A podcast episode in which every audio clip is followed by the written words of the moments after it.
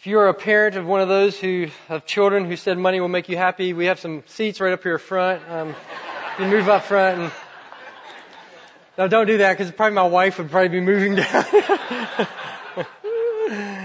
um, hey, so before we we are going to talk about money today, we're taking a break from the series of Hebrews. If you want to turn to 1 Timothy six, um, and we're going to do that just a few times a year, two or three, four times a year. We're going to take breaks from series to do that.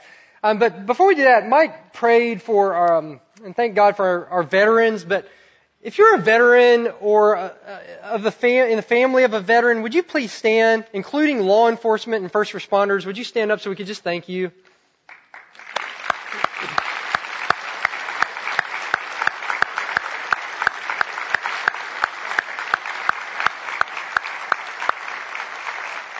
Thankful for all you have done to um, provide for the, some of the freedoms we have as a country.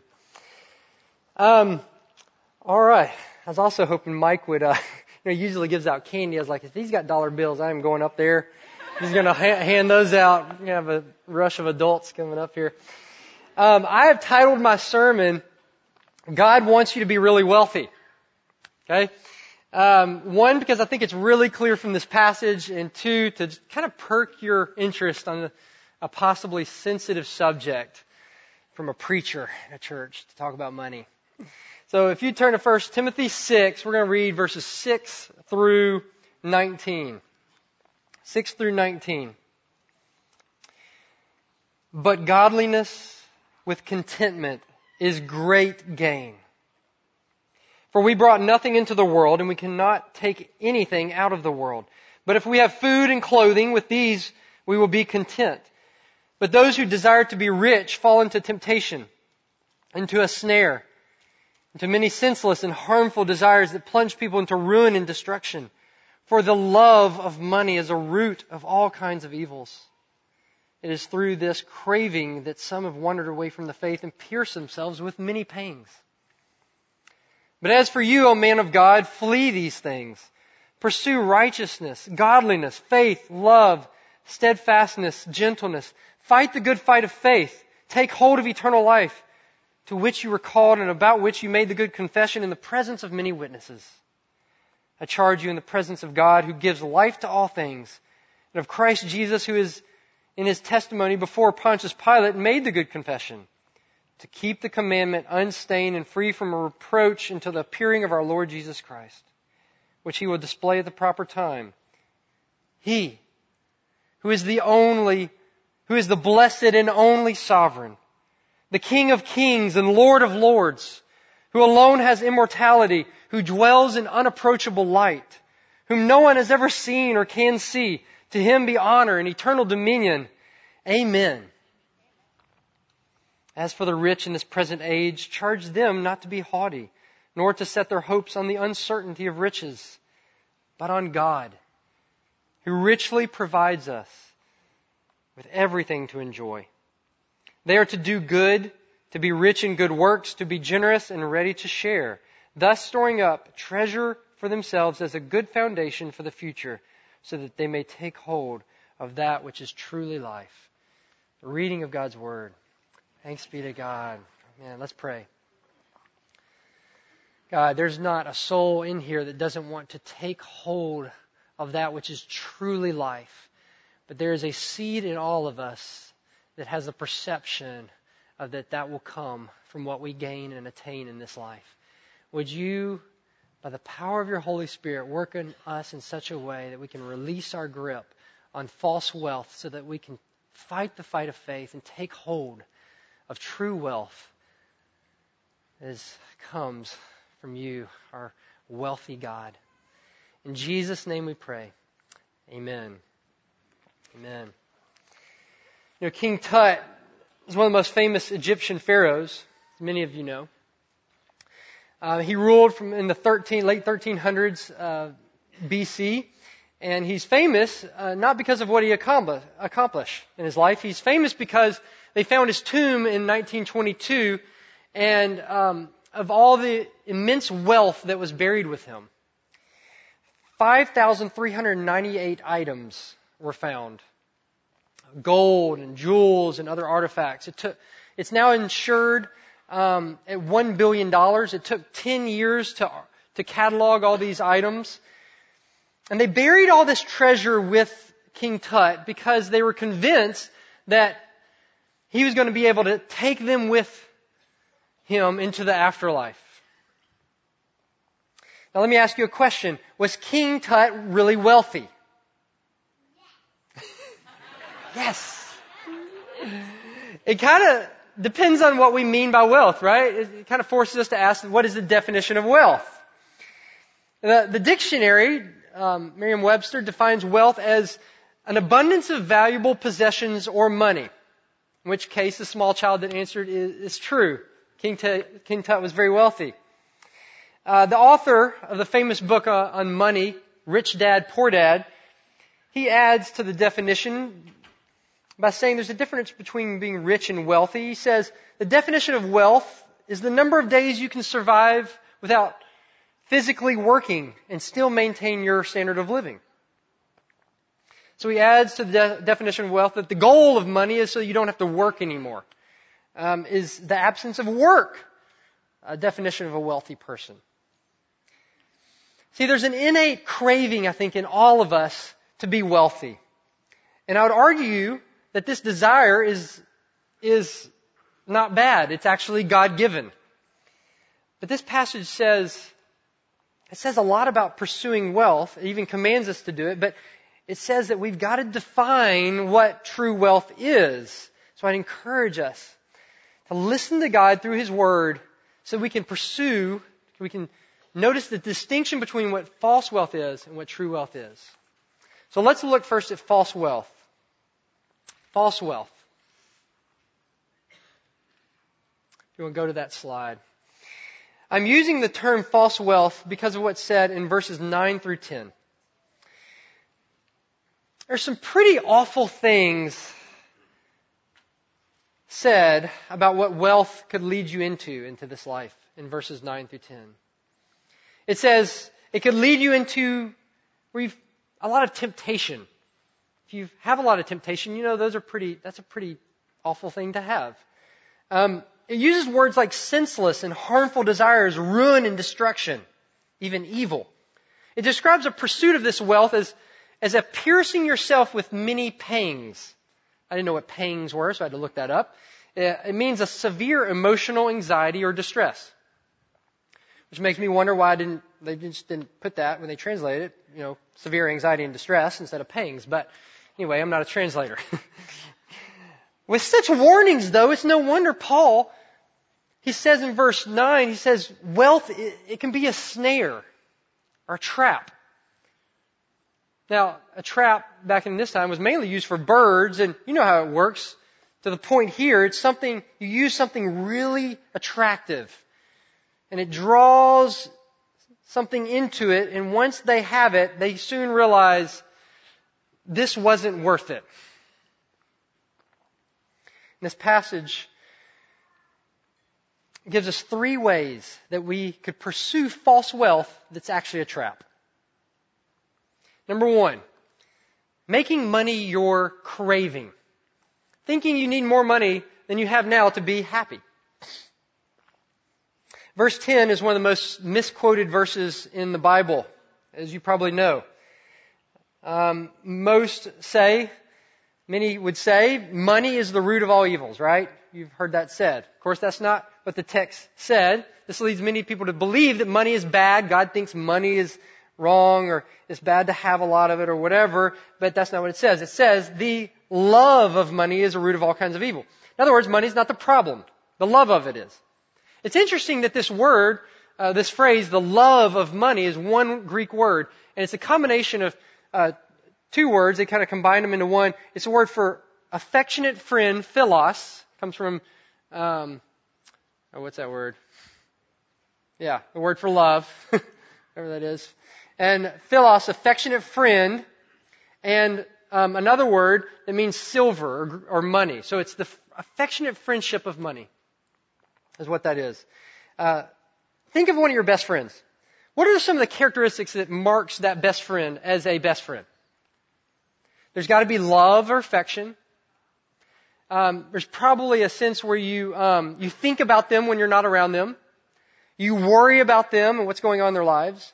You probably feel a sense of obligation to them. See, that's okay to have in a philos relationship with a friend, that type of love. But, but we were never, he says, never meant to have that, this word connotates, never meant to have that with money or silver. You're never meant to um, fall in love with your paycheck or a bank account or your savings. You're never meant to think about it when you're not around it all the time. You're never meant to worry about it when you don't have enough and you don't, not meant to feel a sense of obligation to get more of it. In verse 10, he calls all of that a craving. That word means to eagerly desire something or make something your, your goal or purpose in life. And don't you relate with, we get bombarded with thousands of ads through TV and social media, through um, billboards, and even those around us, maybe coworkers, are trying to convince us that we need to eagerly desire something that we don't have. We need to, cr- we need to have a craving that drives us to work harder to make more in order to get that thing. And such a craving, he says here, is a trap. That is false wealth. That's false wealth. Most everyone knows of John D. Rockefeller. Is thought to be one of the wealthiest uh, men in modern history. Uh, when he died, he had 1.5%, his assets uh, were equivalent of 1.5% of America's output, which is equivalent of three, $335 billion. Uh, um, four times the wealth of Bill Gates. And someone asked him one time in an interview how much money is enough money. And you probably know the quote. He famously responded, just a little bit more. Just a little bit more. Let me encourage you to evaluate your heart in light of this. How much money, how much more salary, how much more in your savings is enough? Is there, is there an underlying craving that whispers to you that you need a little bit more in order to be happy? Because no matter how much you make, 20,000 or 200,000, most of us have to fight this. As we live around people, whatever bracket you're in, that have a little bit more than us. We sense a sense of craving that we need it as well, just a little bit more to be happy. And Paul says making this making money your craving, where you think you need more than you currently have to be happy, it's, a, it's false wealth and it's a trap. Number two, form of false wealth, making money your identity. Allowing money to define your worth or make you feel important. I get this from verse 17, if you'll look with me.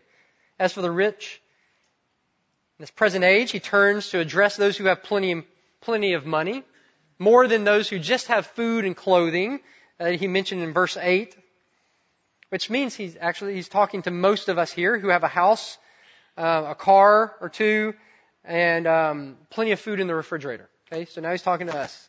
He says, "As for the rich in this present age, charge them not to be haughty." In other words, you have, you know, you have false wealth when you allow the money that you have to define your worth or really make you feel more important about yourself. I think most of us can relate to this, right? You ever been around a group of people that you just walk in and whether it's a house that they have, a car that they drive, or the clothes that they have on, you recognize you are, you don't have as much money as they do. You're, um, how do you, how does that make you feel? I'll admit, sometimes when I've been in situations like that, I'll suddenly have a feeling that I'm not as important as they are because of those things. And in the same way, have you ever been around those who have a lot less than you do? Maybe you're serving at a homeless shelter or you've been on a mission trip where they have a lot less money and it just, it's so subtle, but it's, there's a feeling that, that wells up. Maybe I was a little bit smarter or, or, or maybe I worked a little bit harder and um, because of this, I'm just a little bit, I'm, I'm a little bit more important. And Therefore, I'm helping them from a stance of up to down. One of my favorite Christmas movies is called The Family Man with Nicolas Cage. Besides the first scene, I really recommend it. Um, but there's a really neat scene where Cage's character is wrestling with the fact that he, he used to have so, he used to have so much more money than he does, and now he's in this kind of middle class, lower middle class. He's in a department store and he's standing, um, looking at this $2,400 suit, one in which he, he used to be able to buy. His wife comes in the department store and says, Wow, honey, that looks amazing on you. And he's staring, looking in the mirror. And while he stands looking in the mirror, he, he tells his wife, he said, You know, it's an unbelievable thing. Wearing this suit actually makes me feel like a better person. You can almost relate with someone in his in this character because it might not be a $2400 suit, but you can probably relate with having bought something new that you really wanted, whether it's a car or a piece of furniture or clothing, and it suddenly makes you feel like a better person. Like you're more important all of a sudden because now you own this. And Paul says that this is not true wealth if you have that. Defining your identity based on what, what you have or what you can buy with it, that's a trap. That's false wealth. Number three, the third form of false wealth. When you make money your security, putting your future hope in how much money you have. It's probably one of the top reasons we work so hard for money and worry about it when we don't have it. Security. Having money in our savings and our retirement makes us feel like we all of a sudden have a guarantee that, that life is going to turn out okay. That it makes us feel like we'll have a safe and secure future. Paul continues in verse 17 and says, It is false wealth if you set your hope on the uncertainty of riches or abundant wealth. Jesus tells a story about a man who did this in, in, in Luke 12. 12. He, he was a man who had an agricultural business, and he has this extremely profitable year has so much, it probably sets him up for life. And he's trying to figure out what to do with it all, so he builds bigger barns to store it all up. He says, probably not out loud, but in his heart, he says, Soul, have ample goods now, laid up for many years. Just relax, eat, and be merry. You know, he had attained the rich dad, poor dad's definition of a wealthy man who, who doesn't have to work hard anymore and can still maintain his, his level of, of living, his standard of living. And to be honest, in, in a lot of churches, he probably would be congratulated. Hey, why don't you teach a class on how we can do that? On money management. And Jesus says of anyone in this situation, so foolish. Your soul will be required of you. And who then will get your stuff that you've stored up? Ruin and destruction. Jesus teaches life does not consist in the abundance of your possessions. Life, large savings, retirement does not equal a secure, happy life. I don't think he's, he's teaching at all not to have retirement and savings, as many have interpreted through the ages. The problem is not those things, it's the setting your hope in those things, in what you've stored up. Stored up wealth is uncertain the text says. It's uncertain for a couple of obvious reasons. One, wealth is relative, right? There's a Boston College study that found that a majority of those who had more than $25 million still considered themselves to be financially insecure. Interesting that they needed a fourth more than they have now to be secure. Uh, the Atlantic Journal did another study with, of an average of people who had an average income of $78 million. And they also thought of themselves as financially insecure. a majority of them. Isn't that interesting? Wealth is relative. But wealth is also uncertain because it is easily lost. Proverbs 23 says, don't toil to acquire wealth be discerning enough to desist, desist, because when your light, your eyes light on it, it's gone. Suddenly it sprouts wings and flies like an eagle toward heaven. Many experiences truth because the things like the Bernie, uh, Bernie Madoff scandal, uh, 4,800 people lost 64 million, a billion dollars of their savings just in a flash. Some of us experienced it in the 08, 09 uh, recession when, by losing either a job or housing equity. You know that, man, wealth can just fly away so easily. Don't set your hope in it. Our money was never meant to be the object of our hope or security in life. So to trust our future security in it and how much money we have is false wealth. It's a trap. So false wealth, making money our craving, our identity, our security. So let's look at the definition now of true wealth. If that's false wealth, what does it mean to be really wealthy? Verse 5 and 6, Paul comes and says, let me show you what true gain is. Gain there he, is the word they would use at that time to, for, to attain profit or wealth. And that's where I gather right off the bat that God wants you to be wealthy. He wants you to gain profit and wealth. But then he drops a bombshell on the American materialism and the definition of false wealth. And he says, with godliness with contentment will bring you this gain. With godliness and contentment, you'll have true wealth. We talk about contentment a lot in our family. If you ask our kids, we get them to recite this. If, if you're behind our kids right now, you could tap them on the shoulder and ask them, what's the definition of contentment? And they would say, being satisfied with what you have. Now you'd probably be interrupting them from grumbling about mom not bringing enough snacks, but, um, but that's why we talk about it a lot because our family needs to know what contentment is a lot. True wealth is your heart and soul coming to a place of regardless how much you have, where it just, or how much you have stored up, you're just satisfied. In this passage, I just hear God saying, He's just screaming, I want you to be so happy and so wealthy, where deep in your soul you feel like, I just have enough. If, if I get more, that's great. That's okay. Great. More. If it's taken away, that's hard, but it's okay too. I have food and clothing. I'm satisfied with what I have. That's wealth. It's what Paul describes as he writes in his first imprisonment his first time in prison, he's writing a letter to the Christians in Philippi, and he says, I've learned what, in whatever situation I am, learned how to be content. I know how to be brought low and to abound in every, in any circumstance. I've learned the secret of facing plenty and hunger, abundance and need. Learn how to be content.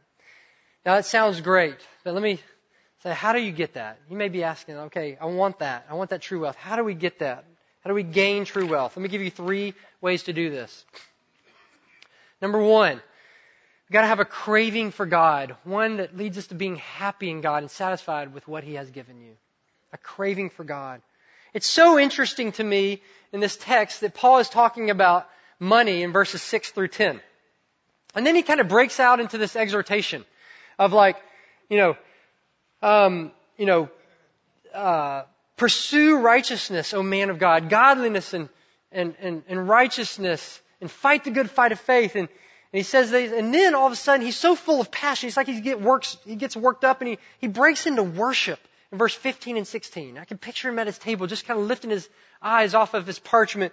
Oh God, yes, he is the blessed and only sovereign, the King of kings and Lord of lords, the one who alone has immortality and dwells in unapproachable light, whom no one has seen or can see. To him be honor and dominion forever and ever. Amen. And then he's like, ah, you know, where was I? You know, looking back down his parchment. Can you see it? Otherwise it'd be random. I mean, he just breaks into this worship time. Oh yeah, okay. As for the rich in this present age, money, that's where I was. What's going on here? See, I think Paul, what he's doing is he's revealing, he's revealing the only true way that our heart will lose a craving for money. And it's when it is replaced with a craving for something bigger and better than it. Have you ever um, played the game called Bigger and Better?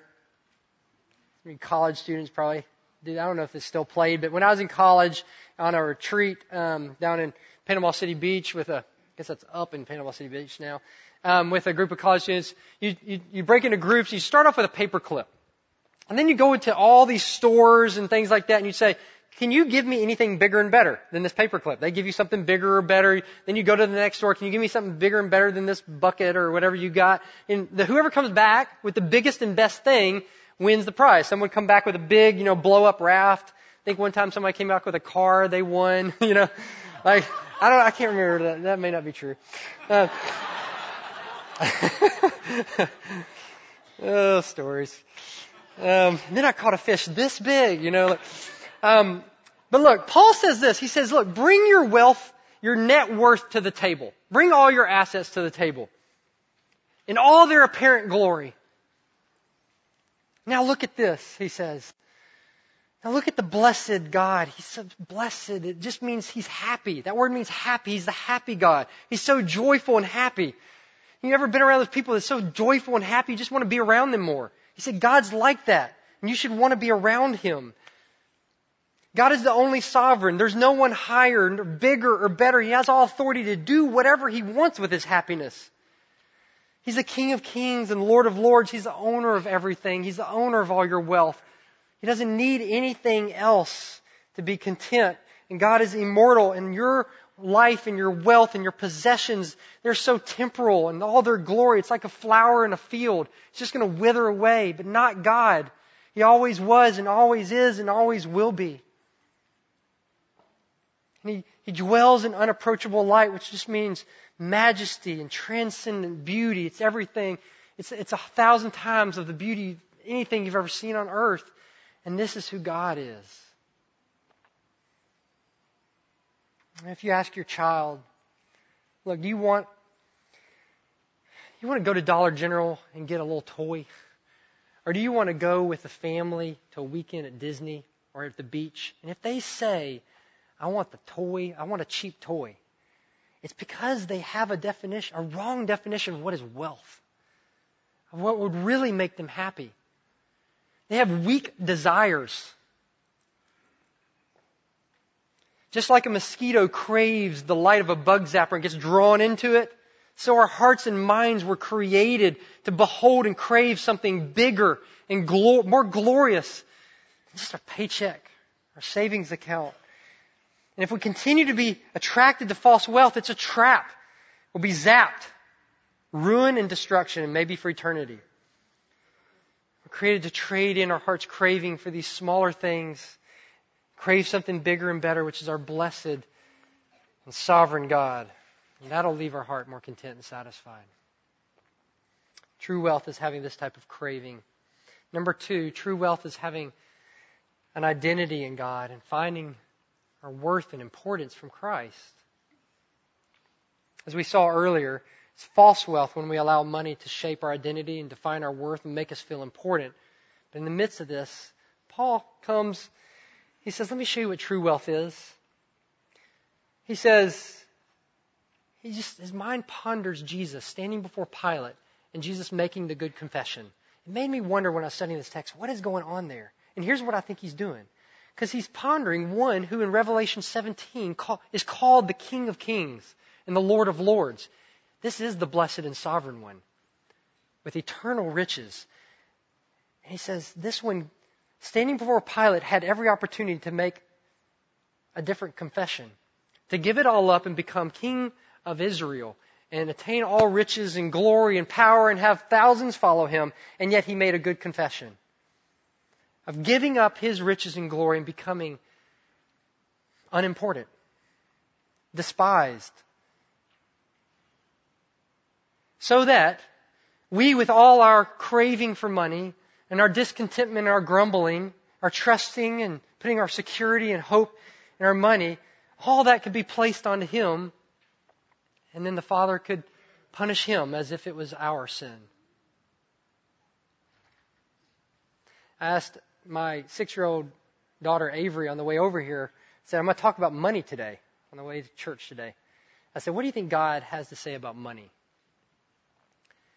And she says, well, I know that we cannot pay to get into heaven because Jesus already paid for that. I said, That is so true. the more we know a happy sovereign King of Kings did this for us, the less we'll put our identity in what we have. You know, he was separated from God. In John 15, Jesus said he was separated from God and became poor so that he could call us no longer servants, but philos, his affectionate friends. The one whom he, he feels obligated to, the one he thinks about when he, he's not around us, as if that was happening, the one whom he loves and he craves. The more we get that, the more identity will be found in Christ and not our wealth, our money. That's true wealth. Lastly, true wealth is finding our security in God, putting our future hope in what God has promised you. Paul says in the last part of this, verse 17, he said, Man, just thinking about God, oh, you have an abundance. Look at how, doesn't he richly supply you with all, richly provide you with everything to enjoy? Richly there means full enjoyment based on the satisfaction of your desires. Full enjoyment. Apaluo. Full pleasure. True security is found when our heart really believes that no matter how much we lose in this life, no matter how much bigger and better things we miss out on here in this life, that you have such a God who treats you as an affectionate friend and uses his, his sovereign happiness to secure your eternal happiness and satisfaction, to fulfill those desires for all eternity. When you really believe this, when we believe this, our investment strategy changes. The more we come to experience a craving for God, we put our identity in Him, we put our security in Him, our future hope in what God has promised that He will richly provide us with all things to enjoy. You know what we start to do? We start to do what it says here. We invest what we have to do good, to be rich in good works, to be generous, and to be ready to share. You know, a great example of this is um, I, I worked for a man as an engineering intern uh, back in college um, for a man named Alan Barnhart. He had started a craning company in Memphis back in the mid 80s, and um, him and his brother, he wanted to be a missionary. He, he um, but his parents wanted to leave this mom and pop business, and so to take, he thought about taking it over and, and decided to do that. But before he took it over, he said, "I want to study what God says about money in Scripture." And he says that as he studied it, he, come, he came to see increasingly how much the Bible says about false wealth and that money can be a trap and, and lead to these, these things like a love of it and putting your identity in it and security in it. It can lead to ruin and destruction. He said, I don't want that. So him and his brother set up a couple of commitments. Number one is to not ever, he said, we're going to set a standard of living that we're never, no matter how good our business becomes, we're going to set a standard of living that we're never going to pass a modest middle class standard of living. Number two, we're going to tell everybody about that um, to get internal and external accountability. Um, and number three, he says we're going to give all the rest of the money away. And in the first year, they had a really good year. They made $50,000 extra money and that they were able to give away. And God continued to prosper the business. He says 25% each year for 23 years. It grew. Where at one point they were giving away a million dollars a year and they said, this is not enough. Let's see, let's pray that God would give more, it would provide more for us to give away. And, and a few years later, they're giving away a million dollars a month, still maintaining the same standard of middle class living. And if you were to go online later this day and look at his testimony, his name is Alan Barnhart, um, you would see a guy that has found true wealth. This guy doesn't seem poor. Contentment, freedom that he's found in giving money away. The impact he describes is on his family and his children. He speaks like a wealthy man, one who has full enjoyment based on the satisfaction of his desires. Paul says that such a lifestyle, such a life is available to us, no matter how much we make or don't make. He says, you want to be passionate about wealth? Don't invest in the uncertain treasures here where moss and rust destroy them so quickly. Go hard, go hard after real treasure. Lead to eternal wealth.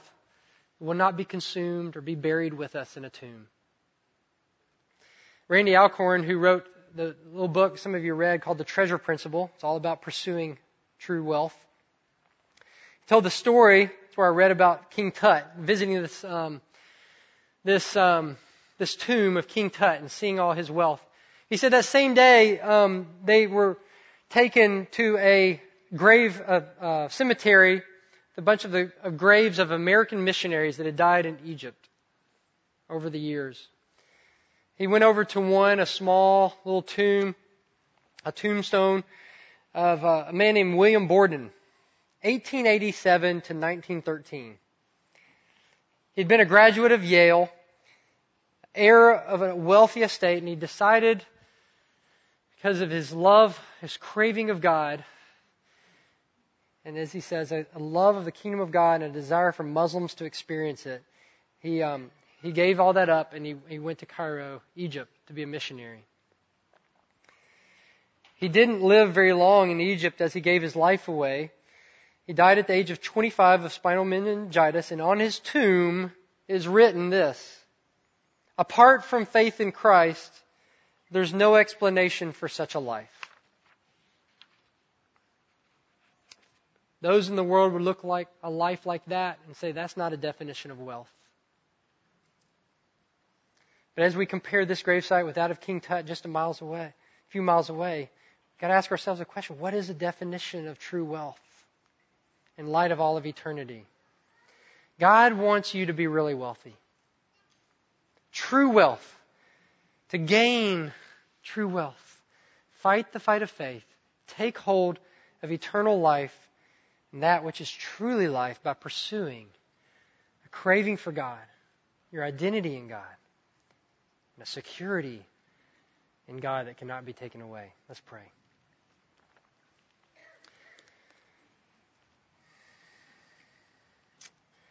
What a glorious God you are. And we don't have a have a tiny picture of what that glory really is and what it really looks like. And 10,000 years from now, we will catch a little bit more of a vision of who you are, and we will be that much more happier and that much more ready to spend 10,000 more years gaining the true wealth of worshiping such a glorious God. Would you help us as we leave here have the conviction to loosen our grip on putting our hope in false wealth and fighting the fight of faith and going hard after this true wealth? In Jesus' name we pray. Amen.